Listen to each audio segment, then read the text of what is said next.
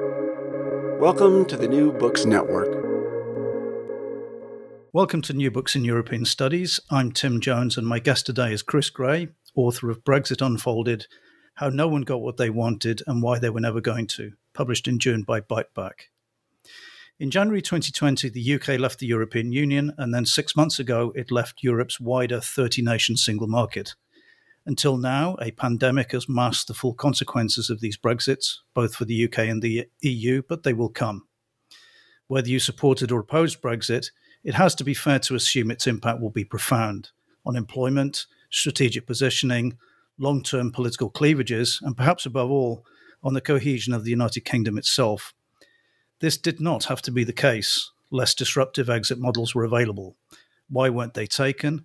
And why did the Brexit process radicalise so far and so fast? These are questions my guest began exploring in the run up to the 2016 referendum in his Brexit and Beyond, a blog that quickly became a must read, propelling him into the front rank of Brexit commentators and eventually leading to this book. Chris Grey is Emeritus Professor of Organisation Studies at Royal Holloway, University of London. After completing his PhD in Manchester, he taught at Leeds, Cambridge, and Warwick and has written and co authored nine books, including Decoding Organisation about Bletchley Park, and a very short, fairly interesting, and reasonably cheap book about studying organisations. That's his actual title, by the way. Uh, Chris, thanks very much for joining me today. Um, no problem. Thanks for having me on. You've just reminded me that I obviously specialise in long in long book titles. Yes.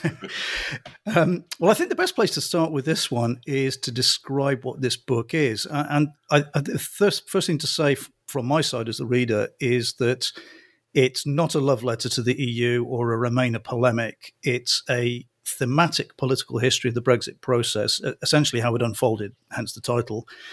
And you start the book with two very interesting comments. The first is that before the campaign, you say Europe didn't really feature in your mind as much of an issue. And the second is that once the vote was over, you never thought it was reversible. So, could you take us through the book, how it came about, and, and its core argument?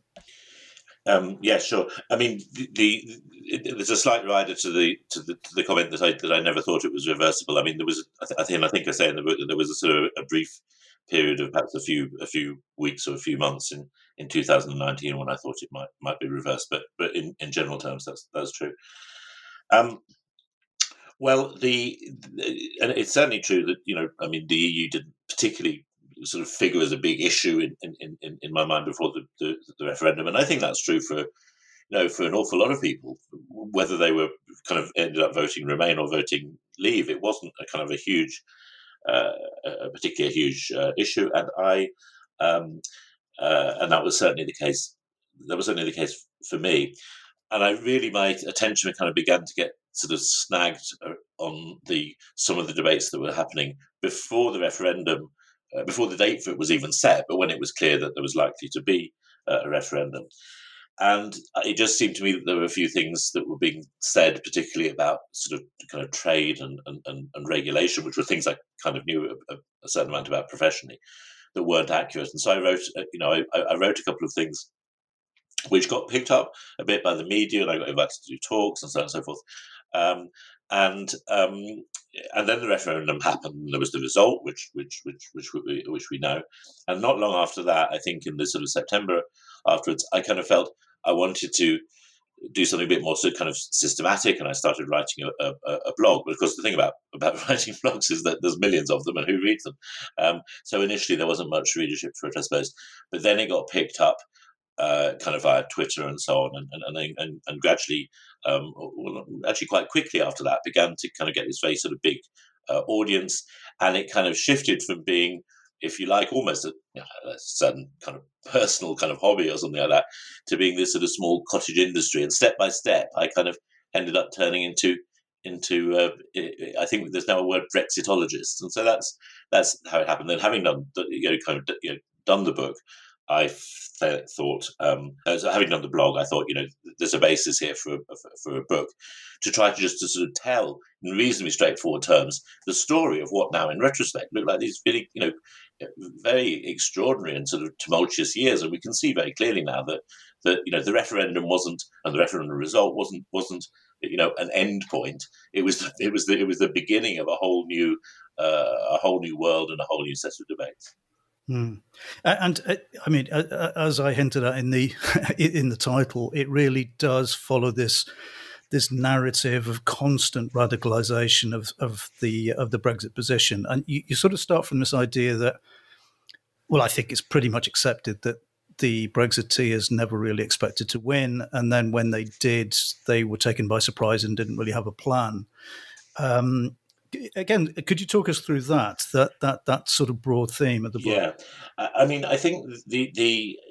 I mean, part of it is, is, is having not expected to win that they didn't have a plan, but I mean, but another part of it is that it's clear that it was a deliberate campaign decision, not you know, not not to have a hmm. plan. Mm. It was certainly a deliberate campaign decision not to define what Bre- what Brexit meant because it was uh, because it was seen that that that that that if, that if you if you left it undefined, then it became a kind of a blank canvas onto which people could project, you know, all kinds of um, beliefs um, uh, well, all kinds of, for one thing, all kinds of sort of uh, disgruntlements and complaints and so on could kind of be ascribed to the EU, but also all kinds of things could be imagined about what Brexit was going to, you know, was was then was then going to mean. So it, it was it was it was quite deliberate in that sense, and and and, and Vote Leave campaign has kind of you know actually said, well, look, um, it's for uh, it's not for us to define Brexit. Is if the people vote for Brexit, it is then the government as a government, it will be the government's responsibility for then defining what it meant. Now, as soon as the result was in, unexpected, as, as you say, I think on you know on both sides, um, as soon as the result was in, that shifted to the claim that not only did the vote provide a mandate to leave the EU, but it was a mandate for a particular form of Brexit, which at the time you know, the, the, meanings of this sort of shifted over time. At the time, was said to be kind of hard Brexit, in other words, meaning, you know, leaving the single market, leaving the customs union, and you know that was a con- in contrast to the way that both immediately before the referendum, but also for so, several years before, you know, there'd been all the kind of talk of, well, you know, what would be so wrong with being like Norway or being like Switzerland, you know, which hmm. were, I mean, they're slightly different, but say with Norway, you know, which which, which were, uh, you know, which were members of the single market. But almost immediately, and by immediately, I mean within hours, really, of the referendum result, you began to get people. Uh, uh, you know, kind of leading figures in the sort of Brexiter movement saying, uh, no, no, no, it's absolutely clear. You know, what it means is leaving single market, leaving customs union. Now, we know from the historical record that isn't true. But even if we, even if even if anyone wants to dispute that, we can demonstrate it's not true because all of those months after the referendum result, when Theresa May was saying, "Well, Brexit means Brexit," and everyone's saying, "Well, yeah, but what does Brexit mean?" Um, uh, and it wasn't until um, it wasn't definitively until until January 2017 when she gave the Lancaster House speech that it was said in terms, "Well, no, this is what Brexit means."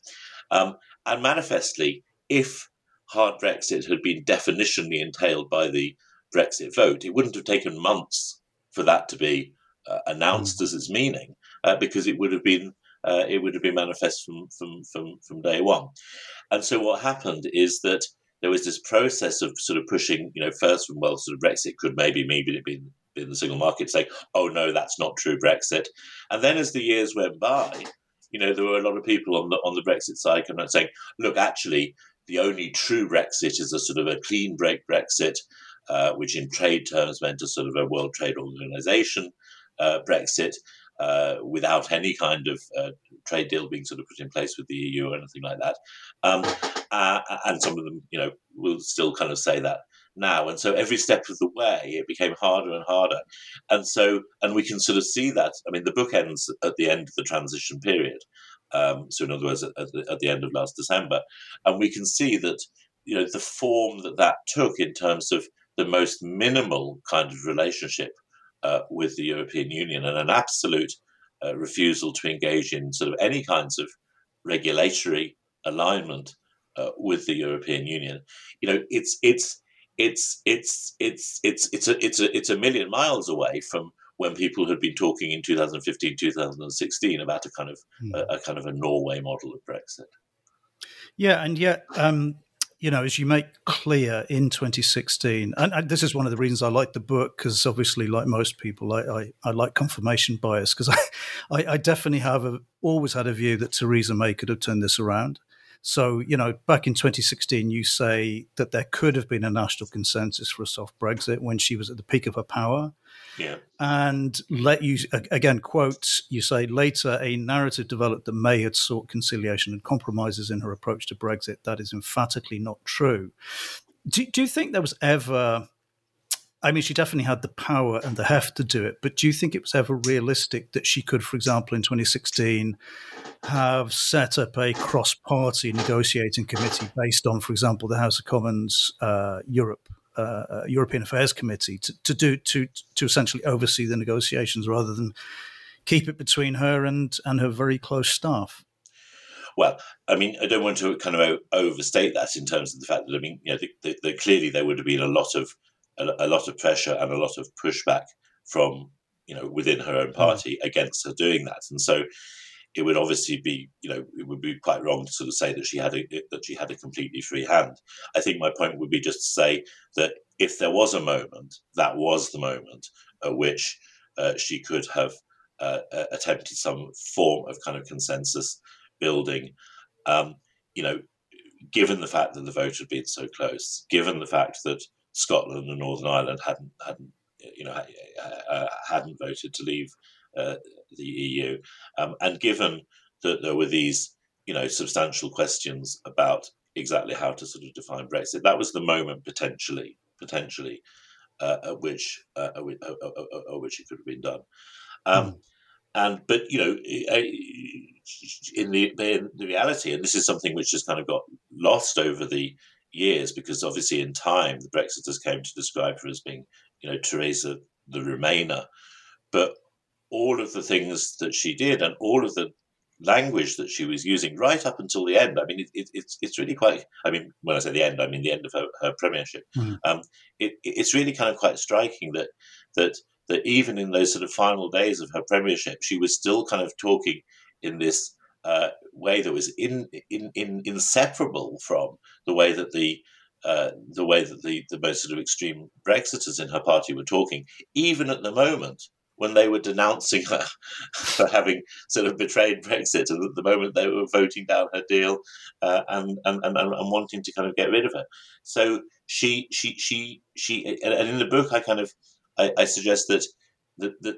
There's something very strange about the Theresa May story in this respect because I think that the Brexiters were, were right, I think, to say that she, you know, that she that she never truly believed that Brexit was a good thing, and it was quite striking that whenever she would be asked, you know, oh, if there were to be another referendum, how would you kind of vote, and she wouldn't answer it, and and, and the implication was that you know she that, that still, I mean, she'd never been a, a very strong Remainer or a very enthusiastic one, but she had been, and the implication was was that she was doing all of this stuff whilst thinking it was in some sense a mistake for the country but what the Brexiters, I think, completely misunderstood was that she had taken with this uh, very narrow and quite sort of um, uh, stubborn sense of kind of personal duty, that it was her duty to deliver this, notwithstanding what her beliefs were.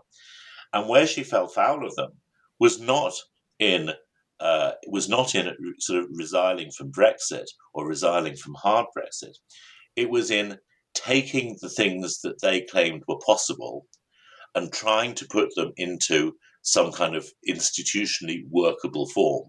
And as soon as she did that, she then almost inevitably lost their support because the things that they wanted entailed trade offs and realities that they couldn't accept were true. And I'm thinking, obviously, of things uh, of issues around the Northern Ireland border, but also uh, just the whole question of um, uh, the you know the whole question of uh, what extent of uh, trade um, uh, liberalization was possible in the context of not being in the single market, and mm-hmm. so her her sin, what they saw as her sin was not was was I, I you know I, I would say was was was was her attempt to uh, to give them what they to give them what they wanted, and in doing so, and this is a recurring theme in the book, that as soon as anyone would try to give the Brexiters what they wanted, some of them at least would always denounce it as a betrayal. Hmm. Yeah, but uh, you do say that she had an opportunity to course correct after the 20, disastrous for her 2017 um, general election, where she could have gone instead of opting for the DUP support, she could have uh, she could have gone for a more cross-party approach and tried to bring the Labour Party on side at the risk of splitting. Well, the guarantee of splitting her own party, actually. Do, do you? Why do you think she didn't go for? Do you think she always thought something was going to come along and she just didn't have to make that compromise? Well, I think if we're talking about now after the 2017 election, I mean, I, I mean, I think you know her her, her freedom of, of, of action was obviously you know much, much more constrained than it had been. You know, I mean, for the obvious reason of parliamentary numbers, but I mean mm. also because within her own party she had so shredded her kind of political authority. So I think so. So so so so in that sense, you know, it, it, it would perhaps have been more difficult to take a different line than perhaps it might have been in the immediate aftermath of the 2016 referendum. But even so, I mean, to the extent that the electorate, by whatever kind of means, had effectively delivered a parliament which was as split as the country itself. And one of the points I make in the book is that, you know, for all of the criticisms of that parliament of 2017 to 2019, it actually represented rather precisely the divisions that existed within the country. And so, yes, hmm. you know, she could conceivably uh, have, uh, have, have have done something uh, cross parliamentary that would have been better. But you know, I mean, I, I, don't underestimate the fact that that you know that if she had done that, then the, the sort of the ERG ERG wing of her party would have turned on her, uh, you know, big style, and she would then, I think, have had to make a a, a, a, a choice, or she could have made a choice, which was was the party more important, or was you know mm. the country more important? Um, so I think that was one aspect of this, that situation. But I mean, I think the other aspect of that situation, which then fed through later into, you know, some of the questions of could there be a sort of government of national unity, or, or, or, or, or for that matter, just as you were saying, you know, some kind of uh, some some kind of agreement with the Labour Party, is obviously also that um, that Jeremy Corbyn's role in this was kind of quite uh, was quite um, ambivalent, and yeah. uh, and his Brexit position was quite um, contorted. Yeah. Yeah. So you refer to him. You refer to a pivotal moment in May 2018 when um, uh, a bill came back from the House of Lords that would essentially have allowed the Commons to vote in favour of um, staying inside the single market. Yeah. And and Corbyn um, whipped his his MPs against it. And you say there that Corbyn once again acted as, as the hard Brexiters enabler. Um, do, do you think a different Labour leader? Um, I mean, not, not a Labour leader who was truly committed to remain would have run into similar problems, but from a different direction. But if you'd had a, a different, a, a, even an Ed Miliband or somebody, do you think this might have turned out differently? Um, gosh, that's a really uh, yeah, that's oh, a, another really, if, yeah. you know, kind of interesting and and and and, and difficult question. Um, I mean, I mean, I mean, once the Brexit vote had happened, that you know that was going to be difficult for, for the Labour Party, who, whoever the leader was. There's no there's no kind of doubt about that. But I think that um, you know, bearing in mind the fact that you know, Jeremy Corbyn had this sort of long-standing commitment to, um, I suppose, you know, what, what, what we used to call Euroscepticism. Um, he had been uh, in the sort of Tony Benn uh, camp uh, uh at the time of the 1975 referendum when the main opposition to remaining in what was then the EEC, you know, came from hmm. came from the left, and he came out of that tradition. He had voted, uh, he had rebelled against his own party and voted with the Tory uh, the, the, the, at the time of the Maastricht uh, debates and votes in the early 90s, he had voted with uh, the uh, the Tory Eurosceptic rebels at, at, that time, the people who, if you recall, you know, John Major described as as or implicitly described as the bastards uh, in his party, and he. Uh, so, so, he, so, and, and, and then there was this sort of whole question about uh, you know, he, he, had campaigned for Remain during the 2016 referendum, but it sort of seemed quite lukewarm. He seemed to have quite a lot of sympathy for the kind of the Lexiter position about well, being out of the EU would have meant escaping state aid rules, and that would enable a more left wing program, and so on and so forth. So it was very kind of ambivalent, but I also think he wasn't that interested in it, and, and it was kind of yeah. quite telling that, you know, that even by the time actually of the 2019 election, I think that he was still kind of talking in terms of, oh well, um, we need to make sure we've got tariff-free access to the to the to, to the to, you know to the single market, and didn't seem to have taken on board any of the issues that other people, certainly in the, in the Labour Party, were, were, were well aware of, which was that which was that you know the, the tariff-free access was was very much a minimal uh, ask and a very um, uh, and a very limited one in terms of the more important issues of sort of non-tariff barriers to trade and in particular of services trade. So his position, his kind of ideological position was kind of a bit ambivalent about it all and his practical interest in it seemed quite limited. So I guess you could therefore say maybe a different Labour leader would have, you know, there would have been a different story, but how that would have played out, I, I, I don't know. Yeah. Well, I'm coming away slightly from the politics and towards the negotiations. I mean, your description of the negotiations pretty much from day one, I, I mean, they're almost comical um, in, in terms of the the misunderstandings and miscalculations of the European side. I mean, could you I mean, g- going right down to the issue of the capital of culture, which I really I don't remember, but that is that's that's an amazing story. Um, can you talk us through some of that uh, some of that narrative? I mean, the, the, the capital culture thing we won't. It's such a, a, a narrow issue, and kind of talk about it. But but but it, but mm-hmm. it but what it speaks to in terms of the wider negotiations was, and and the wider kind of narrative about Brexit as a whole was I think that all the time there was this kind of curious notion that we would both be leaving the EU, and this would be a big and important change. Of course, that's what the Brexiters said. They weren't saying it for you know for trivial reasons. It was a big and important change, and yet somehow at the same time, they seem to have the belief belief that if only the EU were, reasonable, or perhaps if the UK was tough enough in negotiating, that somehow everything could kind of remain the same or that everything would remain the same.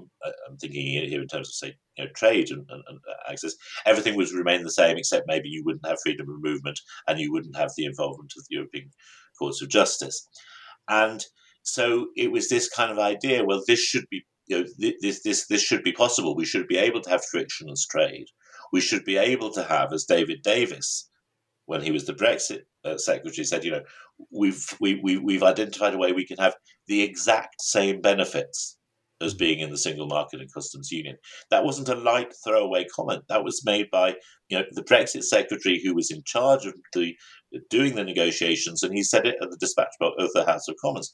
The exact same benefits, and so they seemed to think that it was possible to and, and, at one level this got talked about in terms of sort of cakeism and cherry picking you know so the boris johnson idea you can have your cake and eat it or the cherry picking idea you can take this bit and that bit that you like from the european union and not have the bits that you that, that, that, that you, you say you don't like. Um, and, and i think there, there was that kind of aspect of it. And there was also a kind of um, um, a kind of a naivety about not really, I think, understanding or not wanting perhaps to understand that that all of these things that make the uh, that make international trade and other things work are the are the outcome of a kind of complex web of agreements and regulations and um, uh, and systems um, that you can't just replicate without being a part of those systems. Um, and, and, and nested within that, there was one sort of particular, I don't know if you would call it a naivety or a, or a but certainly a misunderstanding, which was the idea, um, and actually it's still present today in, in, in, in some of the, literally today, some of the discussions going on about the implementation of the Northern Ireland Protocol. There was this idea that because Britain was already aligned with the EU in terms of regulation and was already doing tariff free trade, then that ought to make a deal with a trade deal with the EU very, very easy and very quick. Because unlike a normal trade deal, you wouldn't um, uh, you, you, know you were already uh, you were already aligned and already tariff free. But of course, the whole point is, is this, this wasn't a normal trade deal in which you were seeking to make the terms of trade better and the regulations perhaps more aligned. It was precisely the opposite. It was uniquely, really, a negotiation in which you were trying to make you were you were, you were trying to make the terms of trade worse um, than, than than the existing terms of trade, and you were trying not to align, but you were trying to to um, to uh, to disalign. Um, and so that then sets up a very peculiar kind of uh, narrative and a very and a very dangerous and damaging kind of narrative, because what it meant was that as soon as it became clear that you were not that what that you were going to get something that was less good than what you already had, then that became denounced by the Brexiters as EU punishment. So when, as frequently was the case, Barnier or Tusk or others would say, uh, well, you know, um, if you can have a Canada style trade deal, uh, but of course it will be less good terms of trade. Um, and the Brexiters would immediately say, uh, well, why are you punishing us by giving us less good terms of trade? But but, but, but that actually was what the Brexiters were asking for. Mm. And so you set up this weird kind of thing in which if you get what you want or what you say you want, then you're actually being treated badly. So it, which also segues into another theme in the book, which which which is different perhaps to what you're asking about, which is the theme of victimhood, which I think was quite strong yes. as well. Yeah, what what I've always found very odd and continue to find very odd, uh, uh, uh felt the same way after reading the book, is the lengths the uh, the Brexiters will go to and the negotiators will go to to get this freedom but they can never describe what they want to do with it. I mean, for example, um, the chairman of the European Research Group, Mark Francois, only a few months ago talked about setting up a committee to look at potential ways of achieving regulatory regulatory divergence. You know, areas where, and you'd think that would have been something they'd have been planning for 25 years, but there's there's nothing. Um, do you think it comes down to something you describe at the end of the book, where you that, that Brexit was primarily a you say primarily a symbolic act. It's more get getting there is more important than, than what you can do with it. Yeah, I, I think that is I think that is exactly right. Um, the and, and and and you're quite right that you know now there are a whole range of committees being set up to look at what are the benefits of, of Brexit.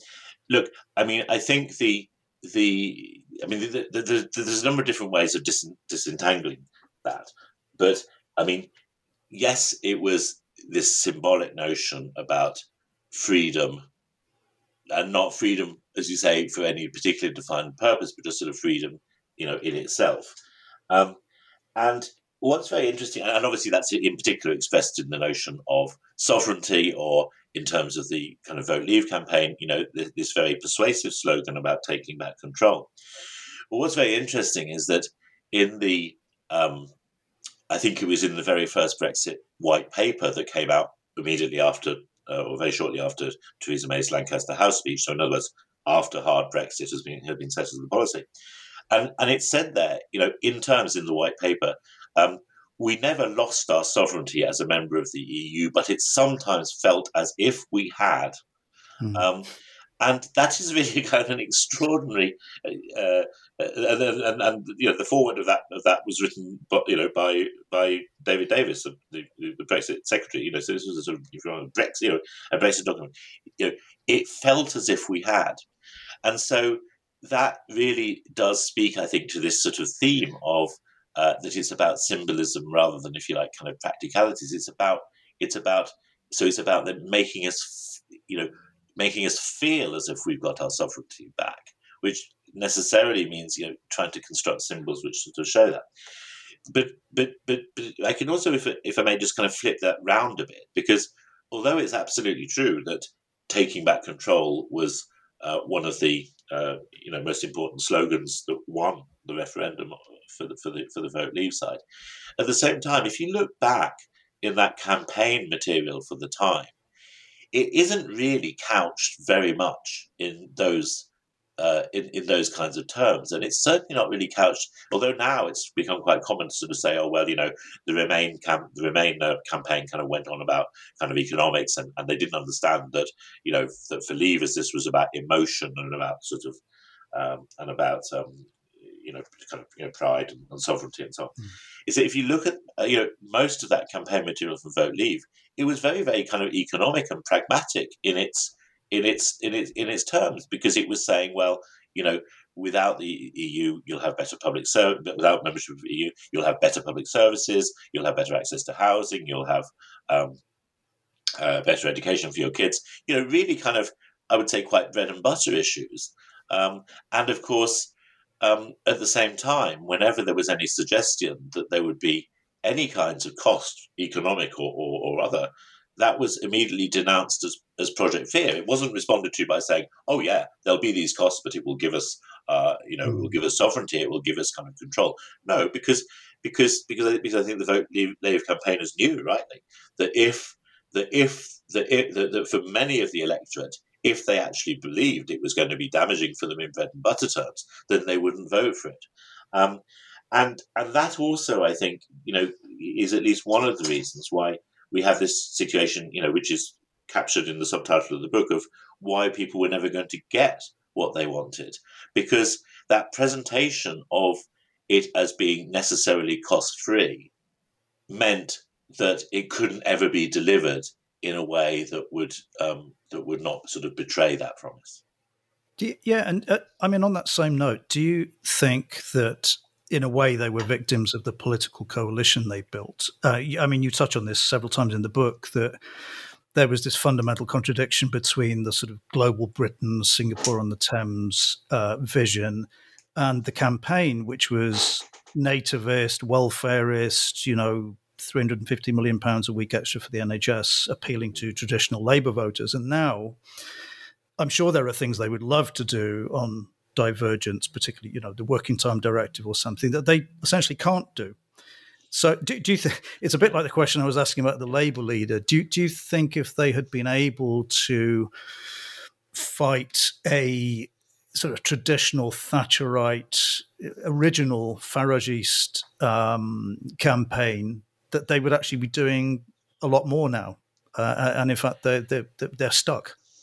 Yeah, I mean, of course, I mean, also, you know, in terms of you know things have also been kind of overtaken now by kind of COVID and so on. So that there's you know so for example in terms of ideas about to you know about stripping away employment rights or something like that, maybe it's a more a more difficult environment to do that. But but yeah, I mean to your general point, that's right, isn't it? I mean I think the the I mean obviously you know immigration featured very very heavily um, in the campaign uh, in the referendum campaign, much less this issue about oh freedom to do independent trade deals, which has now been sort of held up as the kind of almost as if you know this was the whole kind of underlying economic rationale uh, of, of, of of of of Brexit. And you know, I'm not saying that wasn't mentioned during the campaign because it was, but it certainly wasn't. Uh, it certainly wasn't the kind of uh, you know headline kind of justification uh, for it. And um, and I think that it did knit together in the same way, and you could say that that that, that Margaret Thatcher did in the 1980s, quite a kind of a disparate coalition of um, people who were sort of, let's say, uh, kind of uh, social traditionalist uh, and nationalist minded, with people who were uh, kind of, you know, free market orientated. Um, and of course, that then also kind of feeds through into this quite peculiar situation now that although there is all the kind of the globalist stuff and the global Britain stuff and the independent trade deal stuff, that comes at the same time as um, that comes at the same time as leaving the single market and therefore you know introducing new barriers to trade, which seems a strange mm. kind of thing um, for, for, for a kind of, you know, for, for free trade orientated globalists. Well, one of the reasons for that, which I, I talk about in the book and which I, you know, continue to think is, is, is very central to the way the Brexit process has played out, is that I think that that very few, if any, Brexiters, well, I'm sure there were some, but, but very few Brexiters, I think, understood the difference between a single market and mm. uh, a free trade agreement or a free trade area. Um, and in particular, I think so. So you have this irony that it was Margaret Thatcher who was, you know, very influential. Certainly, Thatcher good governments very influential in the creation of the European single market. And there you have all these people, like Farage, for example, who have you know pictures of, of, of, of Margaret Thatcher, you know, displayed on their wall, and yet unpicking it all. And I think that it is because what they seem to fail, the core of what they fail to grasp, is that to make a single market, you have to make transnational regulation. And to make transnational regulation, you have to have bodies which both which both set and enforce those laws. So or rules. So automatically, you have lost in in, in Brexit terms, you have lost uh, sovereignty. Yeah, um, and so and you can't replicate that with any kind of free trade deal because free trade deals are not single markets. Um, and that I think was what sort of so this idea that oh well the European Union it was meant to be oh we were just joining a market and it was an economic project but it turned into a political project. No, the the economics of a single market itself has political implications because it creates transnationally defined and enforced regulation. And I think that Brexit has got themselves impaled on that hook, which then, as I said earlier, led them to the led, led, led them to, to to have to take the view, oh well, if we can't have as uh, that same trading relationship via a trade agreement, that is just because the European Union is punishing us because they don't want anyone else to leave. Yeah, yeah, but uh, as you say in the book, um, the UK, I mean, the absence of an empire, the UK is never going to be a rule maker, and there are only two and a half regulatory superpowers in the world. So we are going to end up attached to one of them, um, and it's probably going to be the one next door. Uh, and, and, on that score, I mean, there's going to be this five year review of the trade and cooperation agreement in in 2026, and at the end of the book, you you look, at, you know, you have a brief look into the future. You say rejoining, you think rejoining is highly unlikely, and that people shouldn't get too wedded to the idea that the young generation are very pro EU because people can change their views as they grow older and so on. Um, if you if you were a betting man, what how, how do you think this is going to transpire over the next five to ten years?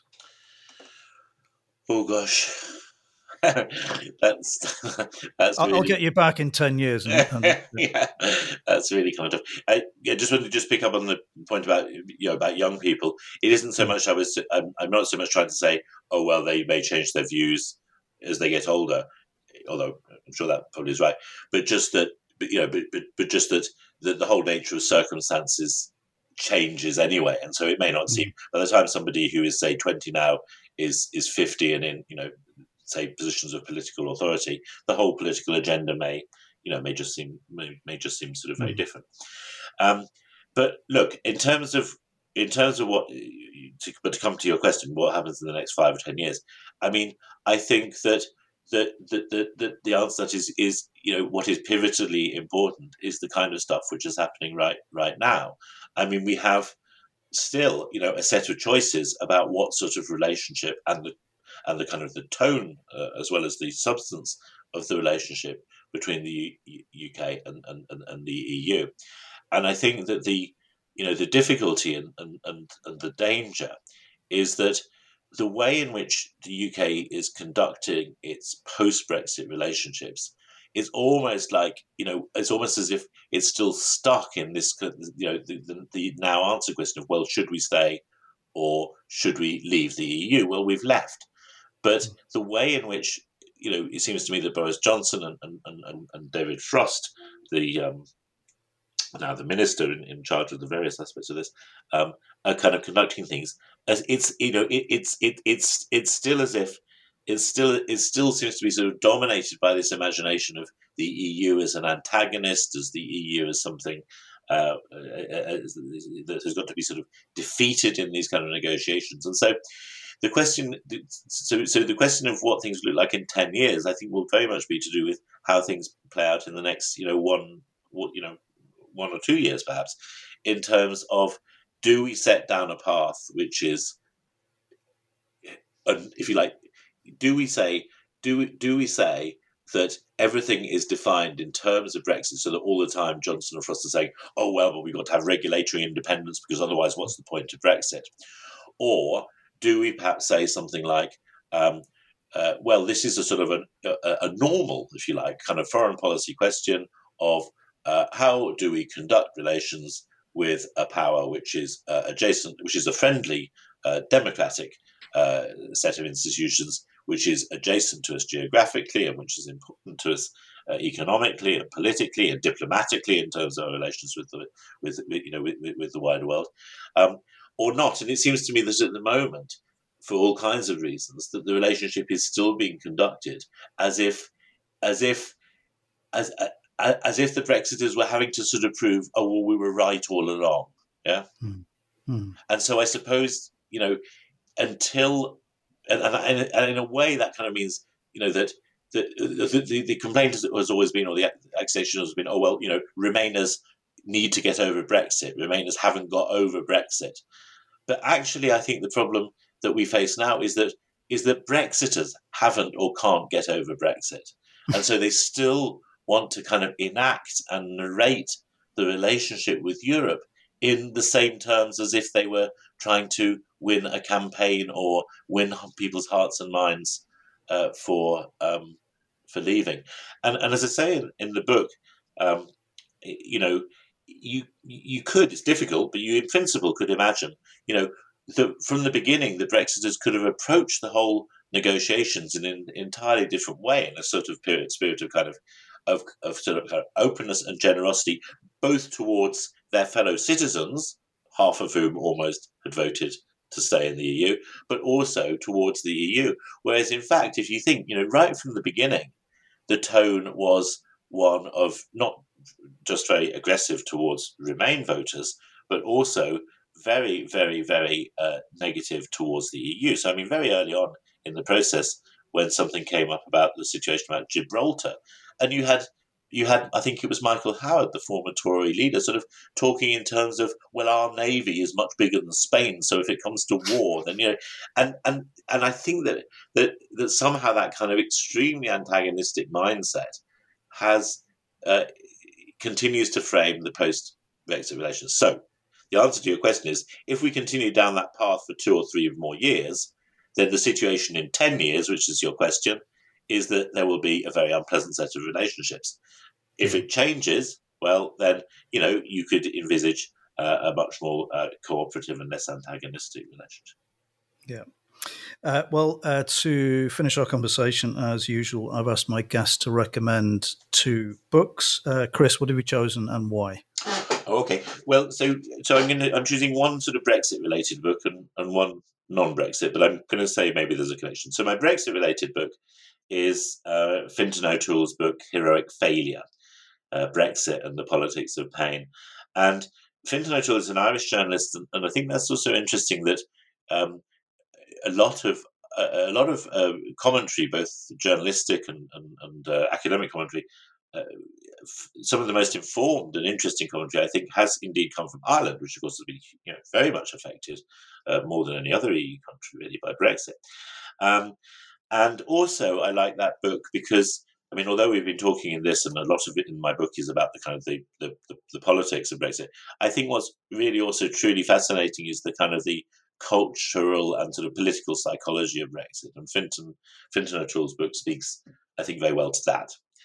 Um, and then my, my non Brexit book is a novel uh, called A Question of Loyalties by, um, by Allan Massie. And it's a novel about uh, about a, a, man gradually uncovering uh, the details of the life of his father, who it turns out has been uh, or had been um, uh, a minister in the uh, in the uh, Pétain government um, in France during the Second World War, and a, a, question of loyalties is um, meditation, I suppose, on um, political and moral ambiguity and on sort of shades of grey.